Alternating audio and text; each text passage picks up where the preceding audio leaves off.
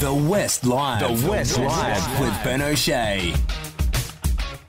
Overnight, a Manhattan jury found Hollywood actor Jonathan Majors guilty of reckless assault in the third degree and guilty of harassment following a two week trial that stemmed from a March incident between the actor and his ex partner, Grace Jabbari.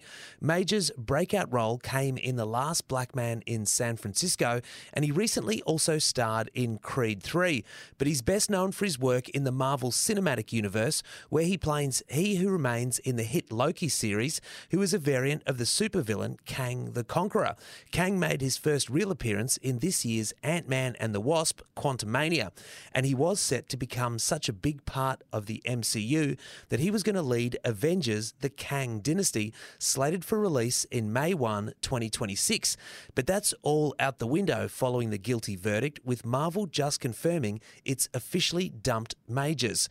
Now, Marvel must choose between recasting the role like it did when Mark Ruffalo replaced Edward Norton as the Incredible Hulk, or just throw out the work they've already done on the character of Kang and move forward with a new villain. It's a decision that could have billion dollar ramifications for the studio.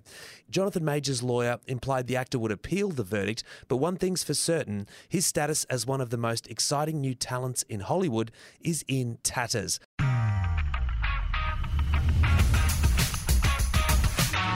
You've been listening to The West Live with Ben O'Shea. If the story behind the story matters to you, then you can count on thewest.com.au to deliver.